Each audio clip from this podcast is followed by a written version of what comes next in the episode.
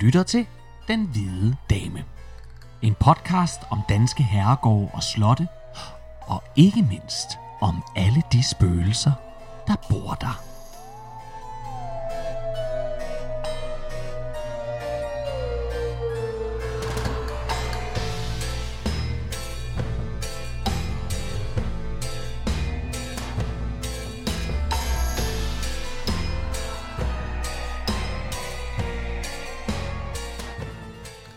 Velkommen til Den Hvide Dame.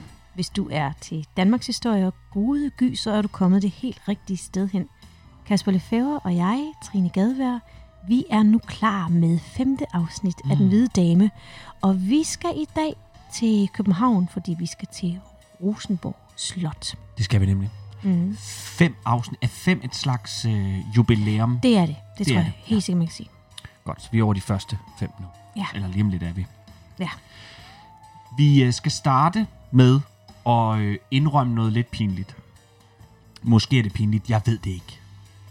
Men du og jeg, Mm. vi besøgte Rosenborg begge to for første gang i vores liv for kun to år siden. Ja. Halvandet år siden. Halvandet år siden. Det var den dag, Kim Larsen døde. Ja. Det kan jeg huske, for vi fik det at vide, da vi stod, Vi stod i køen. køen, ja. Ja. ja. Øhm, og det er jo nok lidt det her med at være turist i egen by, turist i eget land. Øhm, altså, der, der er jo sikkert flere mennesker, der har, har været i... Øh, der, der, der, der, der ser... Øh, det ved jeg ikke. Euro Disney før de har været i Djurs Sommerland. Eller øh, har set, øh, øh, har set øh, hvad hedder det, Colosseum, før de besøger øh, Bornholm. Øh, hvad hedder det? Ja. Heldigdomsklipperne eller eller andet andet, den dur, ikke?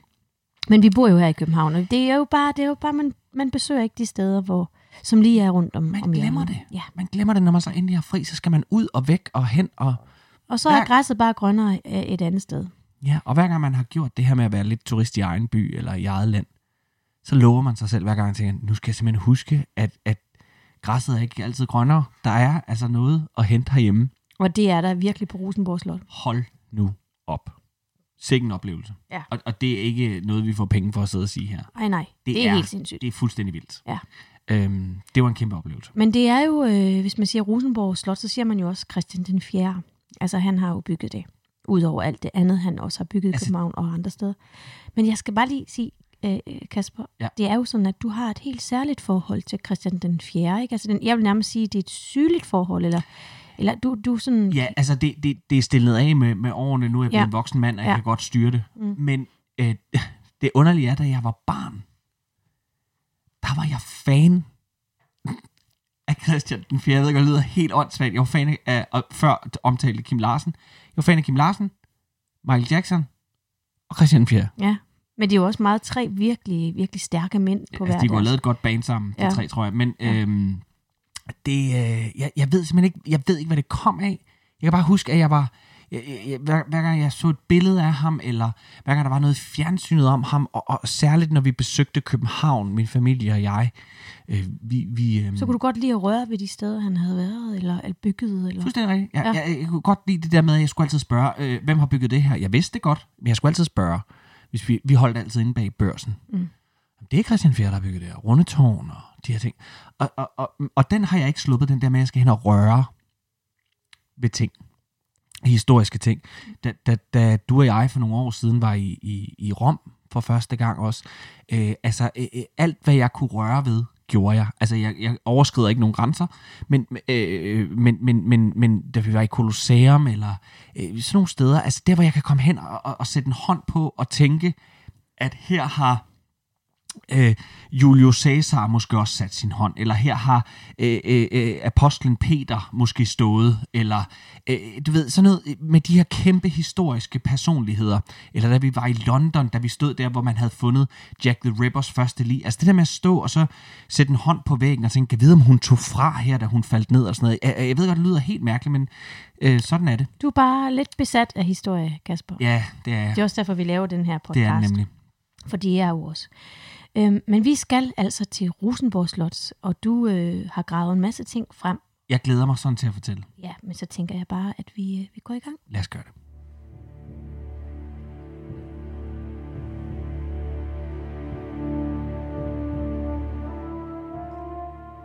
Midt i hjertet af det moderne København, med byens mange biler, lysende, lokkende reklameskilte, smarte caféer med kaffepriser, der tangerer til det perverse, midt i larmen fra sirener, bilhorn, mennesker, der taler sammen, eller i deres mobiltelefoner, råber og griner, midt i alt det her nutidige, moderne, der ligger der et monument over fortidens enevældige storhed. Og som Rosenborg Slot ligger der midt i vores hovedstad, der har det alligevel, trods alt det moderne omkring sig, tiltvunget sig al opmærksomhed. Rosenborg Slot er simpelthen et rigtigt slot, som taget ud af en Disney-film, hvor, hvor beskueren straks skal tænke, her må der have boet en stor konge. Og det gjorde det også. Han var ikke bare en stor konge, han var måske, måske den største konge, vi nogensinde har haft her i landet. Uden for Københavns volde i februar 1606, der begynder Christian den 4. at opkøbe en masse jord. Jordene tilhører en række velhavende københavnere, som brugte de her små landsteder som haver, og enkelte havde sågar tilhørende huse.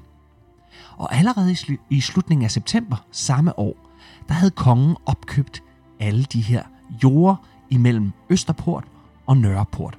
Det kostede ham i omegnen af 14.000 daler, og nu, nu kunne han begynde på et større byggeri. Se, i første omgang, så var området, han havde købt, tiltænkt som en decideret kommende udvidelse af København. Men der skulle anlægges en ladegård, som skulle huse forsyninger af husholdning til Københavns Slot. Og så endelig skulle der anlægges en ny stor have. Senere Kongens Have. Og til den, der skulle der bygges et lysthus. Det her lysthus, det kom i første omgang til at være stærkt inspireret af badstuen ved Frederiksborg, øh, bestående af en fløj, to etager og et vindel trappetårn midt for den ene langside. Og faktisk så fandt man fundamentet til, øh, til det her, øh, hvad hedder det, vindeltrappetårn øh, ved en udgravning tilbage i 1929. Men Christian 4. var ikke en mand, der nøjedes, og efter kort tid fandt den moderne konge lysthuset for simpelt og ikke mindst for småt. Så med næste udvidelse i 1608-9 blev der lavet stuklofter, der erstattede de malede bjælkelofter, og så blev murværket forstærket med en halv meters tykkelse. En såkaldt skalmuring, hvor et nyt lag mur lægges oven på den gamle. Men vi må formode, at Christian allerede her har vidst, at den nye restaurering ikke skulle være den endelige, for den nordlige ende, øh, den nordlige ende mur blev ikke skalmuret her i 1606. Ah, så han tænkte, der skulle lige noget mere Han havde planer for det, du. I 1613-14 forlænges lysthuset mod nord med det dobbelte, så det nu måler 45 meter. Øhm, I 1615 kom der så endnu en etage til, og tre tårne, hvor det midterste på vestfacaden blev et imponerende firesidet tårn med en ottekantet afslutning under spiret, som målte 45,5 meter til toppen af spiret. Men Christian har flere planer for det i gåseøjne lille lysthus. Kongen han er en ægte renaissancemand. Han er moderne. Med, med, med blikket vendt ud mod verden. Han bliver konstant inspireret af, hvad han, hvad han så, og hvad han læste, og hvad han oplevede, og hvad han smagte og duftede, og, og lærte igennem samtaler med, med folk fra hele verden.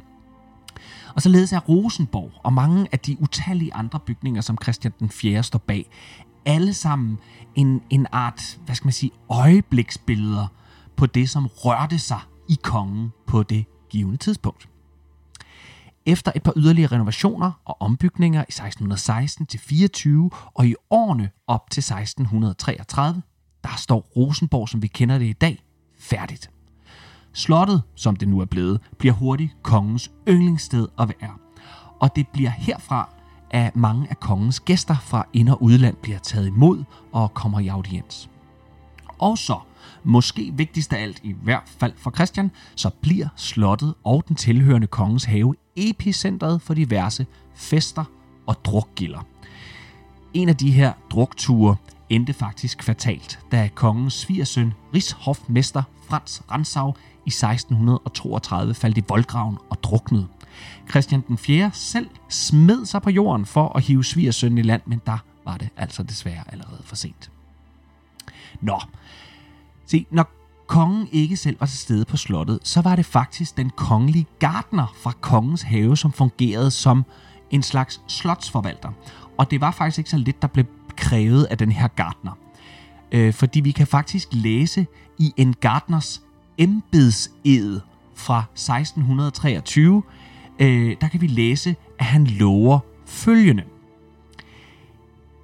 Ingens hans majestæts sædler, breve eller sådan, som på bordet kan blive liggedes, skal beses eller nogen bese lade, eller nogen, som ikke bør til stede på sådanne steder og gemakker at komme. Mm, den skal jeg lige have forklaret. Ja, det var en, måske en smule mere end at læse det med småt i en, øh, en øh, hvad hedder det, telefonaftale med et, øh, ja, med andre ord. Han, øh, han, skal, han skal sørge for, at øh, ingen uvedkommende går og roder Christian 4's papirer igennem på skrivebordet. Og Christian 4 var jo en, meget skrivende mand. Vi har rigtig, rigtig mange af hans breve, stadigvæk, gudskelov. Øh, men altså mange af de her, vi må formode, at, at både af privat karakter, men også af, hvad skal man sige, af, af rigets sikkerhed. Øh, øh, så jeg udleder af det her, at, Christian 4 nok... Var. Han var rodehoved. Det lå flød. Og, og havde, altså, det, det, det svarer til, at statsministeren øh, har, har, har nogle hemmeligstemplede dokumenter fra PET til at ligge og flyde på, på skrivebordet, og så går fra det, ikke? Og lade rengøringshjælpen gå og glo på det. Nå. Kongen skrev mange breve, og det er også en af grundene til, at vi ved så meget om Christian, især på den private front. Fra selv samme breve får vi for første gang navnet Rosenborg, og det kalder han stedet i et brev den 5. marts 1624. I det hele taget så er de her skriftlige kilder fra samtiden enestående indkig i livet på og omkring Rosenborg. En tysk prins fra Anhalt var i 1623 på besøg på slottet, og han beskriver imponeret i sin dagbog, hvordan kongen med den nyeste teknologi i, øh, selv kunne hæve og sænke vindebroen over voldgraven fra sit soveværelse. Det er da også vildt, altså. Er helt fantastisk. Ja, 1600-tallet. lige præcis. Og til med tale med slottets øvrige beboere via et talerør i værelset, hvor stemmerne gik meget klart igennem. det her øh, fantastiske talerør, som han taler om, det kan også ses den dag i dag på Rosenborg. Øh, dog er den version, der er der nu, det er nok en noget det er en lidt opgraderet version. Øh, Det er blevet skiftet ud efter, at Christian 4. døde. Øh, Så det er ja, opdateret. Eventuelt til en iKing 10. Jeg ved det ikke. Ha, ha, ha. I 1634 så øh, øh, finder vi altså en mageløs beskrivelse af øh, en dag på Rosenborg. Og den kommer fra Charles Augien. Han var sekretær for den franske gesandt Greve de Avou, og han skriver følgende. Trine, vil du ikke læse det op? Han skriver meget, meget, meget detaljeret. Meget detaljeret, skal lige siges. Ja. Den 7. september, kongen af Danmark lod vide gennem Ulfeldt, at hvor gesand kunne træffe ham i haven efter middag, om det passede gesanden at komme derud. Derfor begav han sig sammen med fire af os til haven klokken to, hvor Christian og hans Ulrik modtog ham ved indgangen. Kongen, der spacerede alene, gik lige hen imod gesanden, og denne hilste ham med en dyb bøjning, og han blev genhilst af kongen, som også på sin side bøjede sig. Så satte kongen sin hat på, og gesanden gjorde det samme, og på afstand hilste kongen med hatten også på os, da vi nærmede os. Derpå begyndte gesanden sin tiltale på italiensk, i det han sagde, at han var overordentlig glad og lykkelig på denne dag, da det gaves ham lejlighed til at tale så bekvemt med kongen. Kongen besvarede disse ord på latin, og derefter talte begge to fortsat latin. Fantastisk. Fuldstændig. Der er meget mere at hente fra, øh, fra Charles Augien, tror jeg, det skal udtales. Nu jeg tør ikke sige det. Men øh, der er meget mere hen fra ham. Der er mange fantastiske... Øh, Ja, han beskriver også det her, øh, de her lufthuller, som er i Rosenborg, som man kan præcis. stadigvæk se i dag. Nu vi snakkede før om øh, den, øh, den tyske prins fra Anhalt, der var imponeret over teknologien på Rosenborg. Ligeledes beskriver øh, øh, Charles Augien, øh, hvordan at, øh, at øh, Christian den 4. satte øh, øh, et lille orkester og nogle sangere i gang. Og så gik de fra det rum, hvor de stod i, hvor de begyndte at spille, og så gik de rundt i huset. Sluder, slottet. Og musikken fulgte efter dem igennem huller i væggene. Ja. En art lufthuller, som han beskriver det. Og, og, og, og det er altså de her, øh, ligesom talerøret, der blev beskrevet før.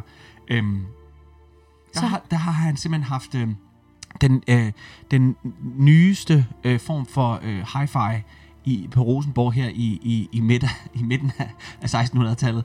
Øhm, øh, og, og, og Charles Eugène, han fortsætter med at forklare, da de, da de så tog fra Rosenborg øh, og satte sig ned i deres vogn hjem, nede, ja. i, nede i, i porten, øh, der, der fortsatte musikken dernede, sat i gang af kongen selv. Altså, han, det var jo helt sindssygt. de har aldrig oplevet noget lignende. Og, og, og, og, og, og vi skal ikke tage fejl. Det her, Det var stort på det tidspunkt. ja, og det her, det er noget, øh, Christian elsker. ja. Der er altså, drama på drengen. Han, jamen, han er konge.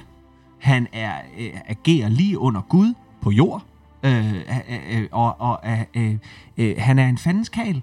Og, og, kunne, øh, og kunne fremvise det her slot og øh, øh, hvad hedder det, den nyeste teknologi. Øh, tro mig, han har elsket det her og vist det frem. Det har været enormt, og det har også været vigtigt som konge og, og, og kunne gøre det her. Og det gjorde også, at Christian den 4. han var enormt, øh, øh, øh, han var enormt fætteret og, og respekteret. Ikke bare øh, herhjemme, men, men også i udlandet. Det kører virkelig for den her unge øh, Christian på, på den front. Men medaljen har jo også en bagside. Og hen af de sidste år af Christian 4's liv, der begynder det at gå ned ad bakke. Meget, meget voldsomt. Øhm, de gode år, de ligger absolut bag ham. Han lider en række nederlag. Først og fremmest så bliver svigersønnen Corfitz Ulfelds ulmende magtovertagelse mere og mere åbenlyst.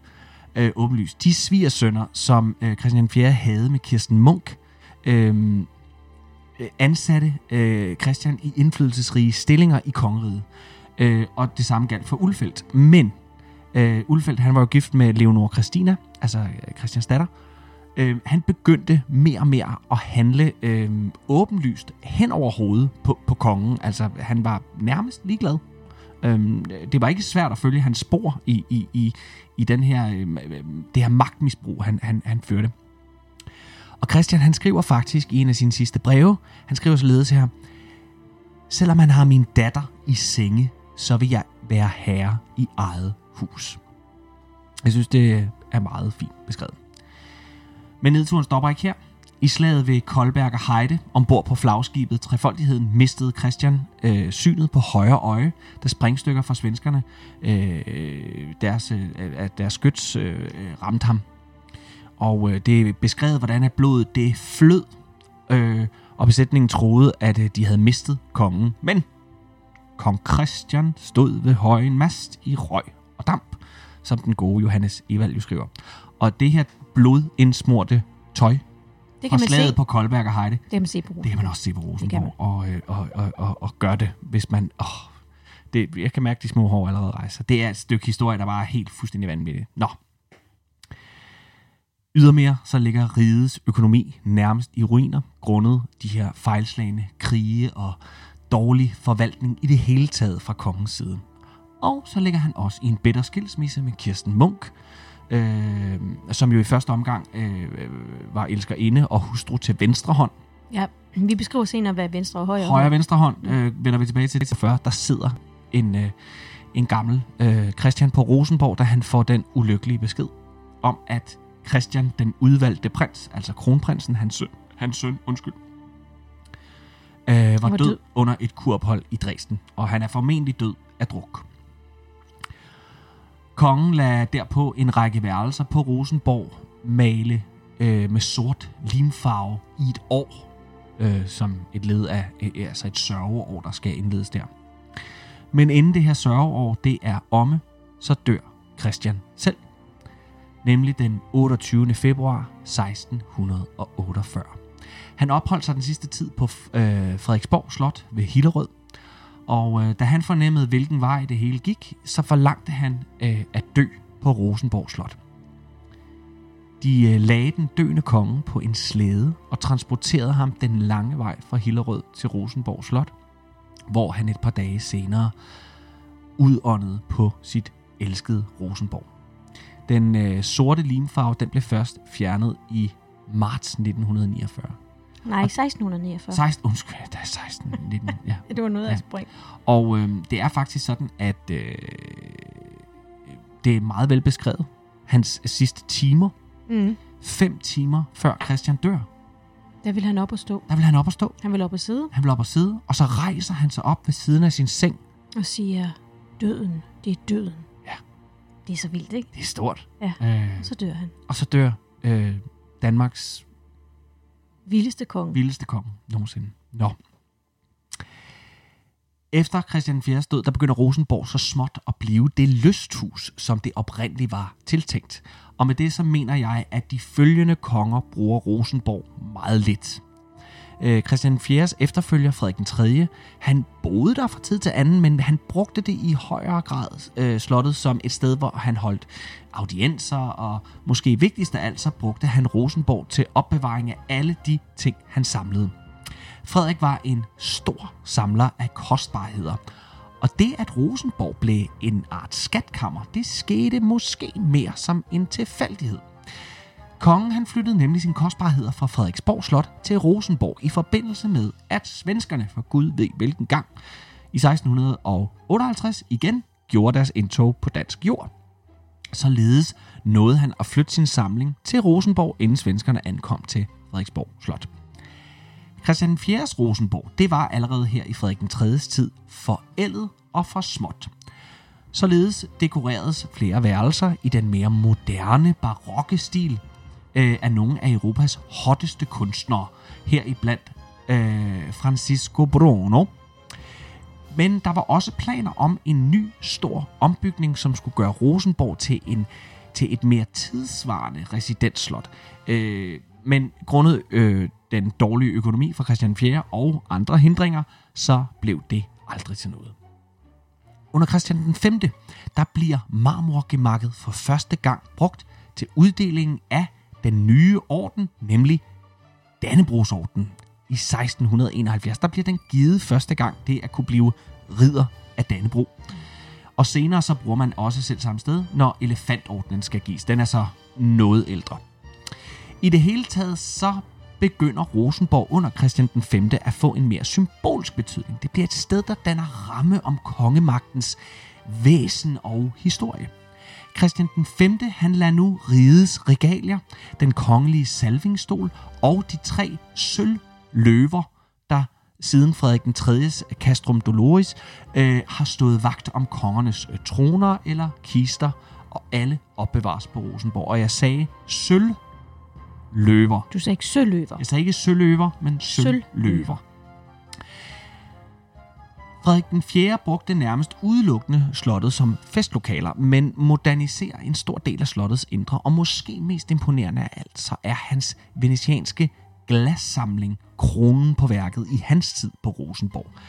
Øh, personligt skal jeg lige sige, at jeg har aldrig øh, haft, kan- har aldrig rigtig forholdt mig til glaskunst sådan i det hele taget. Jeg kan godt se det er pænt, men du ved, det er ikke noget, der har øh, øh, gjort noget for mig. Men da jeg så øh, Frederik den 4. Øh, opstilling af de her venetianske glas på Rosenborg, øh, der måtte jeg give mig. Ja.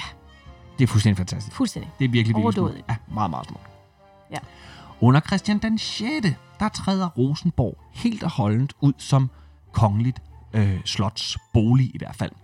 Øh, med det nye Frederiksberg Slot, der havde hoffet fået et nyt lystslot, der mere matchede de størrelsesforhold, det moderne monarki krævede. Til gengæld begyndte man nu for første gang at åbne Rosenborg op for almindelige borgere i Danmark, øh, som øh, kunne komme ind og se sig lidt omkring. I 1786 der rykker den kongelige livgarde ind i deres nyopførte kaserner under Christian 7. I 1801 der er det aller sidste gang, at Rosenborg bruges som bolig for kongefamilien. Og det sker i forbindelse med, at Christian den 7. flytter familien fra Amalienborg ud på Rosenborg den 30. marts, fordi den engelske flåde er ankommet i sundet. Og kort tid efter, nærmere betegnet den 2. april, jamen øh, øh 2. april øh, 1801, der smadrer Lord Nelson det meste af den danske flåde i det berømte slaget på redden. I 1833 der nedsættes en kommission til en kronologisk ordning og opstilling af de kunstsager med mere, som opbevares på Rosenborg Slot. Det er altså en titel, det her. I 1858 får Rosenborg samlingen sit officielle navn, nemlig De Danske Kongers Kronologiske Samling på Rosenborg. Lang titel. Stadig en lang titel. Hele slottet får en gennemgribende renovering under ledelse af museumsmanden, arkeologen og historikeren Jens Jakob Asmussen Vorså. Og det er meget hans fortjeneste, at vi i dag har et så fantastisk nationalt klenodie åbnet for offentligheden. Fra kronjuvelerne over personlige samlinger til Christian IV's moderne toilet. Rosenborg har nået meget siden 1606. Og dette lille vidunderlige slot kan den dag i dag stadigvæk imponere og samle en hel nation, når fortidens konger og dronninger visker til os. Trine, det var et kraftigt nedkog af Rosenborg Slots historie. Mm. Der er garanteret tusind andre historier Sikkert. og øh, mange andre ting, men øh, i grove træk var det det. Men bygherren over dem alle, Christian 4., han går selvfølgelig igen på sit elskede Rosenborg, men han er ikke alene. Så, mine damer og herrer, Trine, hun har kigget nærmere på spøgelserne og de mange mystiske hændelser ved og på Rosenborg Slot.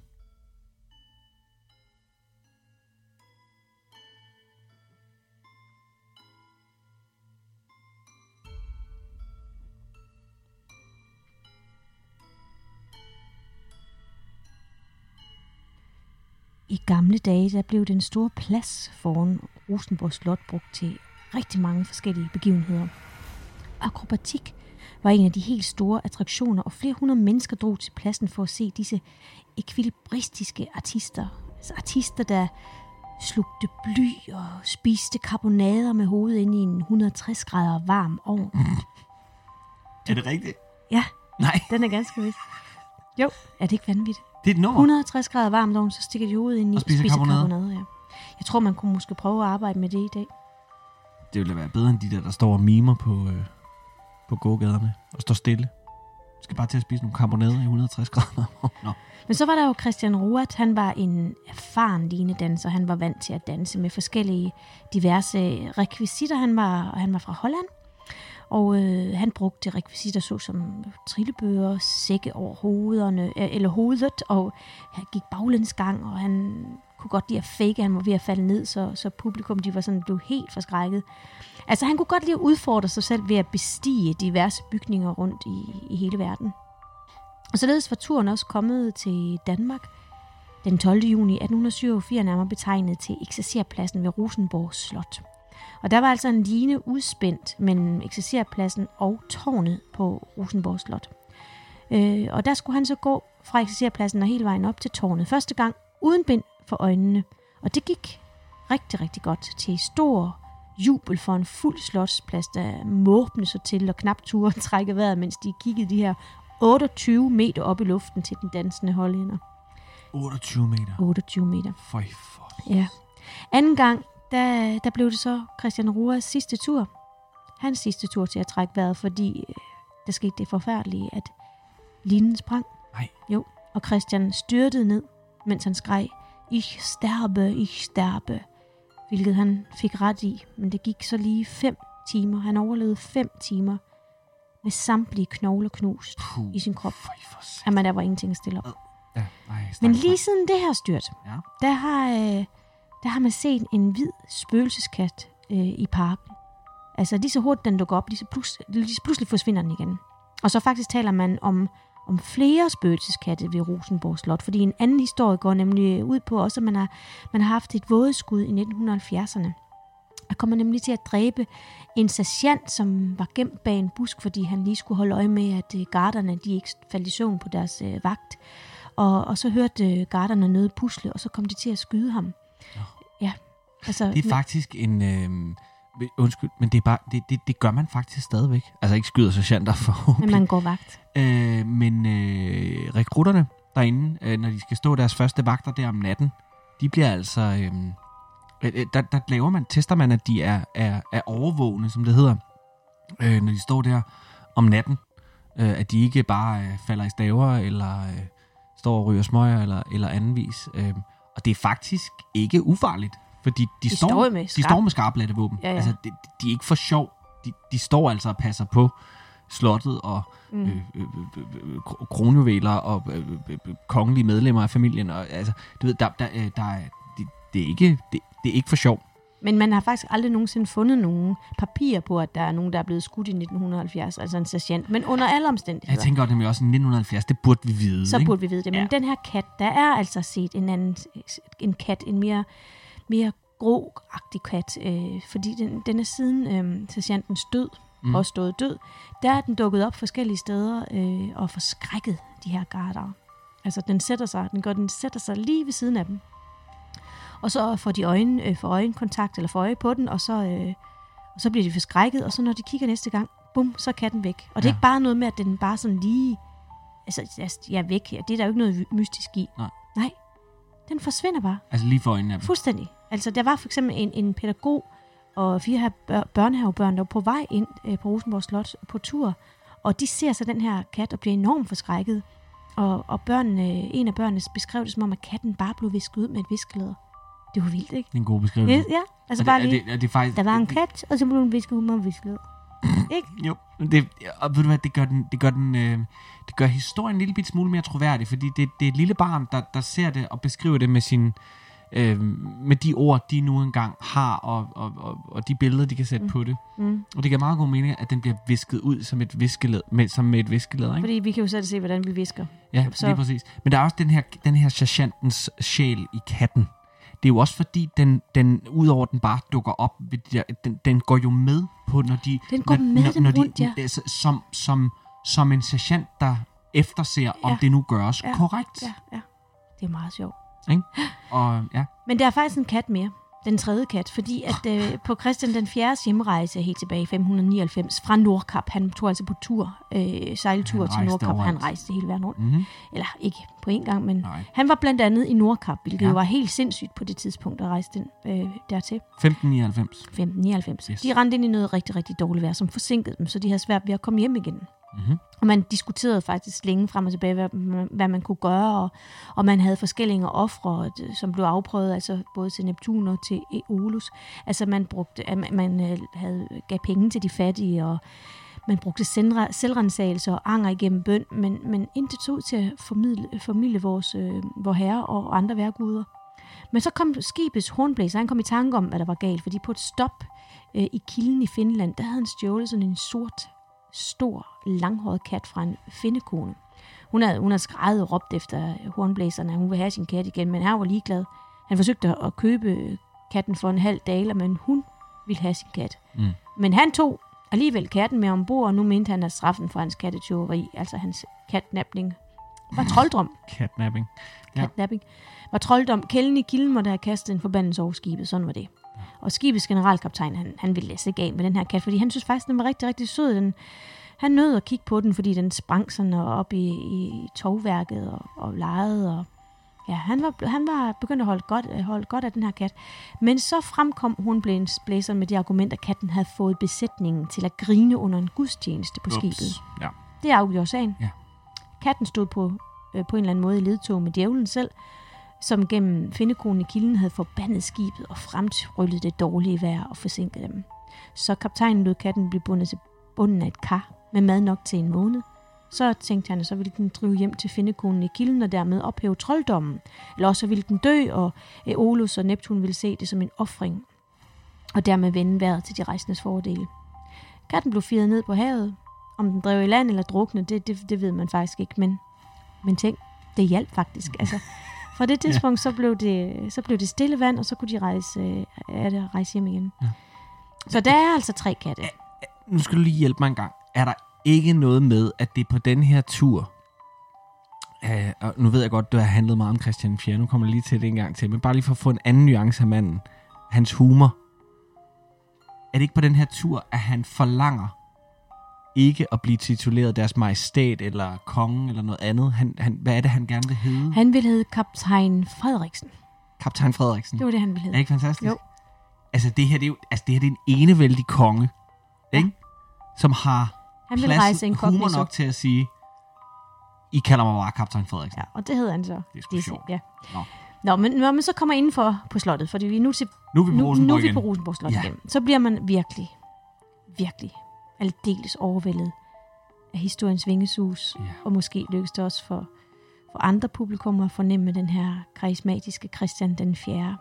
Fordi øh, selvom han var moderne og fremadskuende, øh, ham renaissance-mennesket Christian den 4., så var han jo også manden, der stod bag størstedelen af Danmarks hekse afbrændinger, ikke? Oh, ja.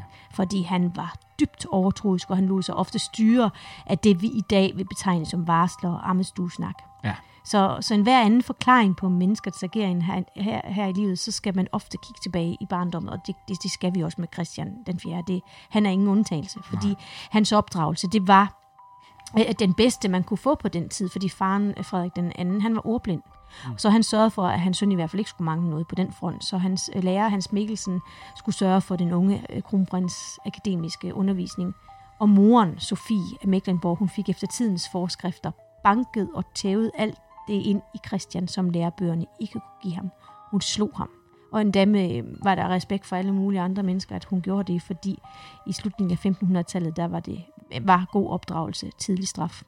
Altså, det var Ja, jamen, altså, hun, var, hun, var, hun blev lovprist for det, ikke? Jo, altså, jo, i, det var i, i, i respekteret. det Altså, kongelige jo, jo, kredse og jo, jo. adelen og sådan noget. Ja. Det, jeg vil sige, nej, Ej, hun slår er, en prob og næve, var Ja. der nogen, der sagde. Gud, hvor er hun dygtig til at tæve den lille dreng. Ja. Ja. Senere i livet, så skulle Christian jo selv sørge for, at hans egne børn blev opdraget på den måde. Men han lagde ikke hånd på nogle af sine børn, men det lå han alle andre om. Men han det, gjorde i hvert fald Det gjorde Christians far heller ikke. Øh, Nej. Frederik Nej. tævede heller ikke Christian. Det lød han andre om. Ja, men til gengæld, så, så, så datteren Leonora Christina, hun fik så mange tæsk af hendes øh, hofdame, at hun kunne ikke gå i tre uger. Fik ar på livet, det var helt sindssygt.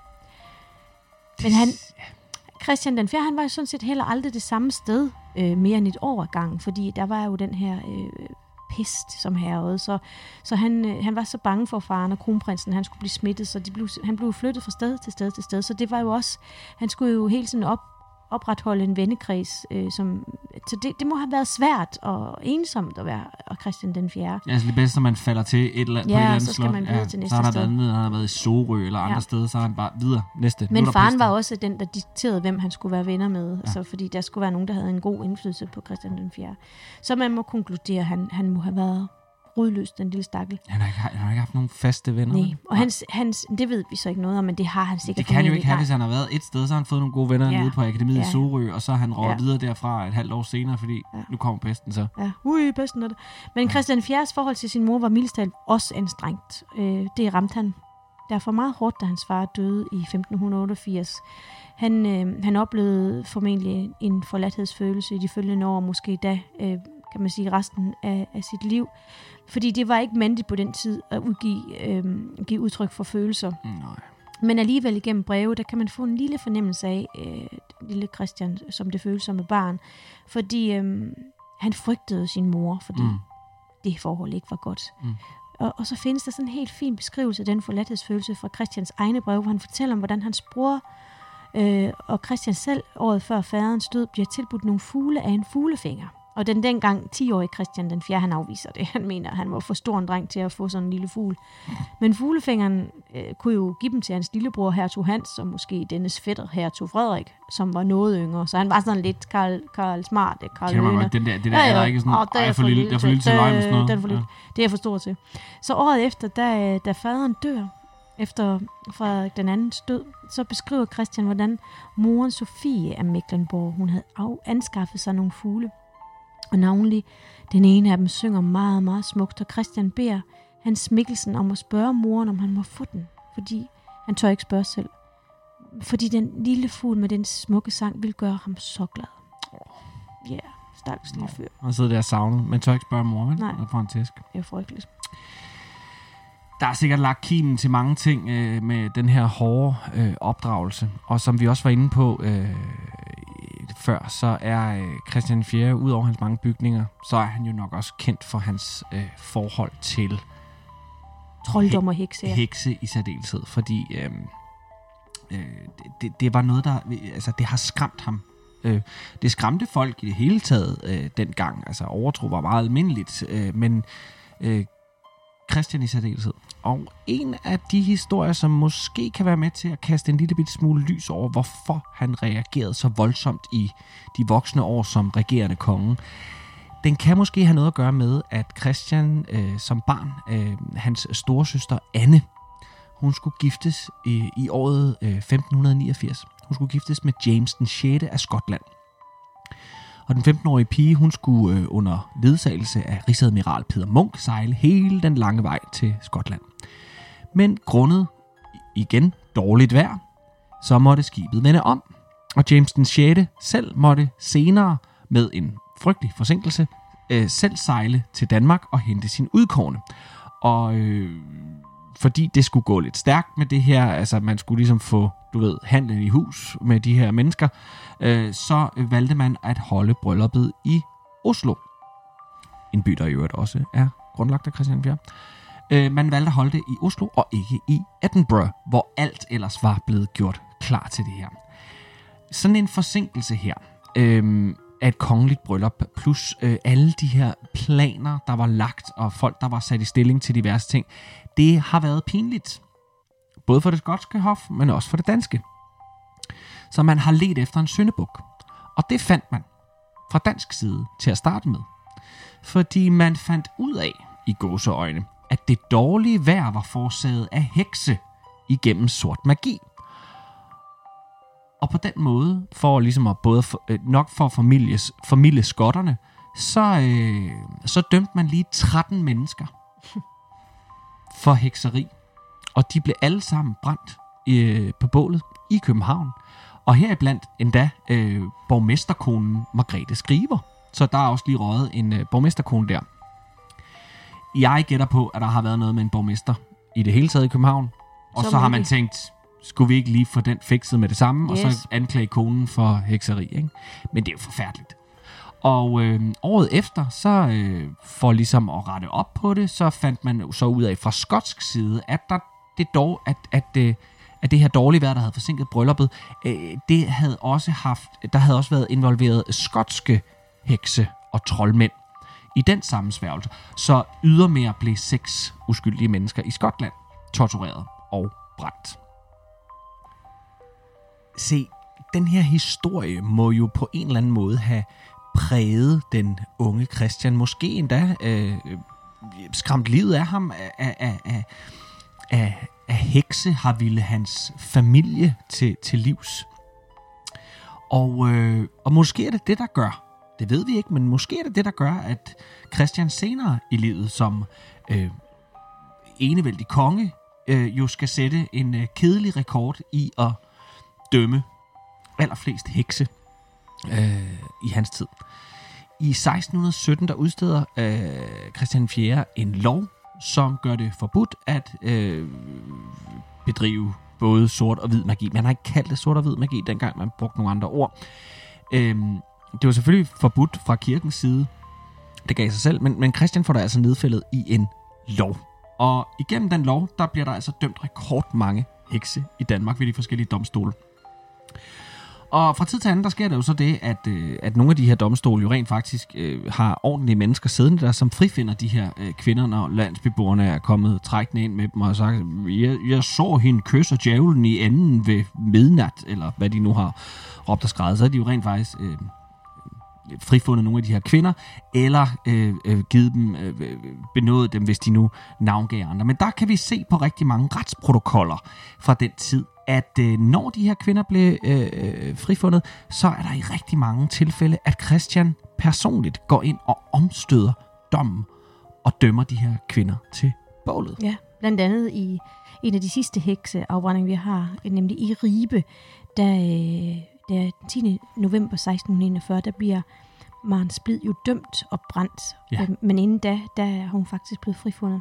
Ja. Men der går han så ind og omstøder den her lov, og så, så brænder han ja, ind ved bålet. det er en frygtelig historie. Ja, Maren Splid, som jo er måske den mest kendte dømte øh, heks, siger jeg i godsøjne, fordi det var hun jo selvfølgelig ikke. Mm. Øh, Faktisk er det lidt sjovt, fordi min, min familie, øh, da jeg lavede slægtsforskning for, for nogle år siden, der fandt der fandt jeg faktisk ud af, at min familie havde været med til. Nå ja, det er rigtigt, Ja, det er rigtigt. Ja, og der var jeg jo helt vildt bange for, havde været med til hvad, da jeg Ja. læste i slægtsforskningen, har de i forhold til, når, når, når nævnt, Mar, Marens Dyd blev nævnt i forhold til min familie, men det Mm. viser sig, at min tip, tip, tip, tip, tip, tip, et eller andet langt ude, han har siddet i en eller anden komité som, på egnen, som ligesom har været med til at tale sagen, hendes sag, at, at hun var faktisk et helt almindeligt kristen menneske, og der var ingen grund til at brænde hende på bålet. Nå, gudskelov. Ja, er det ikke lidt vildt? Jo, men det er, da, det er da en vild historie at have på, øh, på øh, familietræs CV'et, at Ja. ja. have været ind over øh, øh, Marens Blids øh,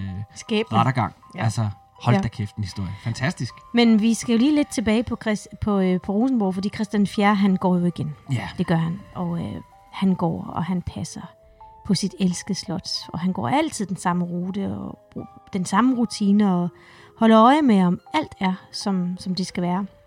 Han viser sig særligt over for, for rengøringspersonalet og snakker med dem. Nå. Altså således har, har nu to pensionerede rengøringsdamer, de har, har berettet, at de selv har gået og haft afdæmpende samtaler med Christian 4., uden at de fandt det unaturligt. Nej, Og den ledende kustode på det værende tidspunkt, han, han troede simpelthen ikke på det. Lige indtil den dag, hvor han pludselig selv blev konfronteret med Christian Fjerds øh, spøgelse, og så måtte han erkende, at der var nok noget om snakken. Mm.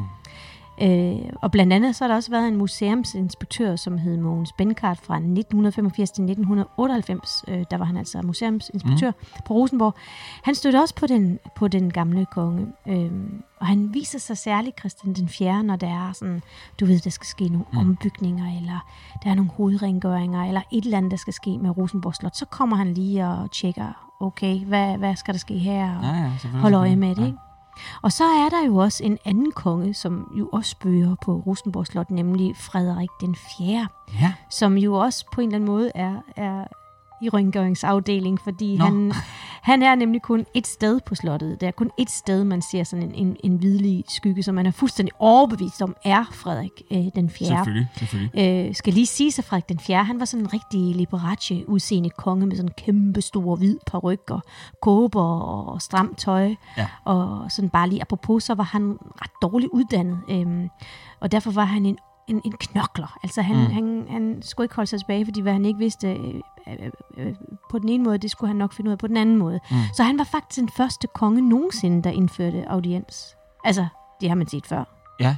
Men almindelige folk, Nå, helt for, almindelige folk, for pøblen, altså, ja, der gjorde, de at man kunne få kunne, foretræde. Nå, ja, det, det havde man aldrig set før. kunne bede om at, at komme ind og... Ja, og han har også haft et, et særligt øh, forhold til, til Italien, hvor han på en rejse fik en, en glassamlingsgave af, af byen Venedig under sit besøg i 1709. Ja. Og, og det var på det tidspunkt jo Europas førende glasproducent, så det var ikke bare sådan en lille gave, han fik. Det var faktisk en kæmpe, kæmpe stor gave, mm, for man har ikke set dens lige siden. Altså, det er jo fuldstændig sindssygt. Det, det, det, man kan ikke vurdere den. Den er uvurderlig. Mm. Det, det er helt vildt. Den er ret fantastisk, og Ja. det var også det, som jeg, jeg nævnte tidligere, at, øh, Altså, den den, tog- tog, den den, tog- den tog... Den tog Kejler. Ja, det tog den altså. Det, var- det, var, det var virkelig, virkelig flot. Og så lige tilbage til det der med, vi snakkede om øh, med venstre og højre hånd. Det var jo sådan, at man, man, man, jo, man måtte jo ikke have flere koner.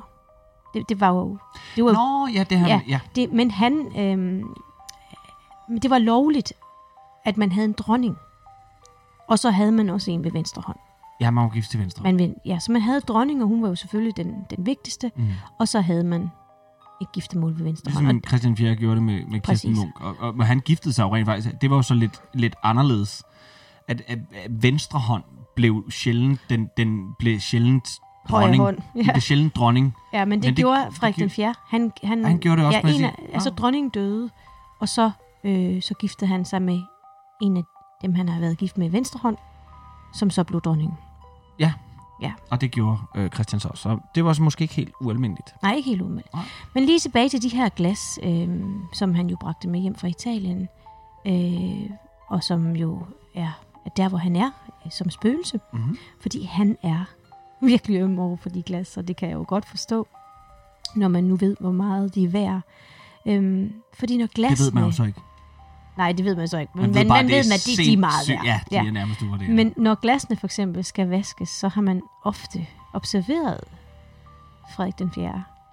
Øhm, en dag, der har en af rengøringsdamerne, hun har simpelthen hun har overværet, at et af glas, der løftede sig simpelthen fra sin hylde bag plexiglasset og svævede ud over glaspladen, for derefter lige så stille blev sat på gulvet. Hold da op. Og hun blev virkelig, virkelig befippet. Ja, det kan jeg da godt forstå. Ja. Men jeg tænker også øh, netop, at øh, hvis det nu var gået i stykker, altså at skulle komme ud og sige, det var ikke mig, men glasset svævede ud Ja, af glasmontren. kom med den forklaring, så det kan være, at nogen Men vil det der med, at de skal vaskes en gang imellem de der ja, glas. ja, ja, men jeg fik helt ondt i maven. ja, jeg tænkte, præcis. Ja. Jeg, skulle, jeg Ja. skulle altså ikke... Øh, Nej tak, det, det, det må er nogle andre. Jeg skal ikke stå, jeg skal Det- ikke have det ansvar for det der. Men der er også andre puslerier Ja, selvfølgelig. på Rosenborg Slot, fordi øh, en anden rengøringsdame så har mærket øh, en, en hånd på sin skulder, Mm-hmm. da hun gik og, og afdækkede montrene faktisk, og der, der opfattede hun det, at det var kollegaen, som gik ind i rummet Mm. ved siden af, så hun sagde bare, ja, jeg er ikke lige færdig med arbejde nu, jeg skal nok skynde mig, men når jeg er færdig, så vil jeg bare lige høre, om vi kan følges ad hjem. Mm. Men vedkommende svarede ikke, og det tænkte hun så, nå okay, det tænkte hun ikke nærmere over. Nej, nej. Så da de ligesom mødtes lidt senere, så konfronterede hun hende med det, og, og de var begge enormt forvirret over den her situation, for den anden kollega havde ikke været inde i rummet, Nej. og havde ikke lagt hånd på, på skulderen. Så det har også været... øh, Det, gang, altså, det var inde ved, ved glassen der, så det har været Frederik, der måske har været over lige at sige, det er fint, godt arbejde. Ja, det godt er på godt, pas godt på dem. Nej, Ja. de var rundt på slottet, de gik på. Nå, jeg ved okay. faktisk ikke Nej. helt præcis, hvor det var, men hvis det var inde ved det, så havde det nok været, Så det nok været ham. Frederik den 4. Ja. ja, Hold nu op, Trine. Det her, det var, øh, det var en ordentlig omgang. det var det. Jeg vil faktisk sige, at hvis Christian den 4. han kunne høre det her, Kasper, så havde han jo nok tænkt, ah, han er en vaskeægte fan, fordi der er jo rigtig meget, rigtig meget af det her afsnit, der, der har handlet meget om Christian den 4., ikke Kasper? Jo. Og det er nok, fordi du er fan af ham, ikke? Øhm, ja, til dels. Men jeg vil altså også sige, at, øh, at Rosenborg, det er, det er bare Christian den 4. Hvor meget man ved det eller ej. Ikke alene byggede han det, men han er også den konge, der har opholdt sig der. Og elskede det mest. Elsket det mest, har konger. været der længst øh, Ja. tid, og Mm. øh, jo også den længst regerende konge. Øh, vi har, har Ja, haft. 43 år eller sådan noget, ikke? Ja, helt vildt. Ja. Så øh, således kom vi øh, denne gang rundt om Rosenborg Slot. Mm. Husk, kære venner, at øh, I kan støtte vores lille podcast på tier.dk, hvor I finder den hvide dame. I kan også gå ind og give os en femstjernet anmeldelse på iTunes. Og så skal jeg ikke sige mere af den slags. Og så vil jeg bare sige tusind tak til dig, Trine. Tusind tak til dig, Kasper. Og næste gang, vi lyttes ved, det er om en uges tid. Og der besøger vi Kronborg Slot i Helsingør. Something is rotten in the state of Denmark. Det, øh, det skrev Shakespeare i hvert fald for lige knap øh, 417 år siden.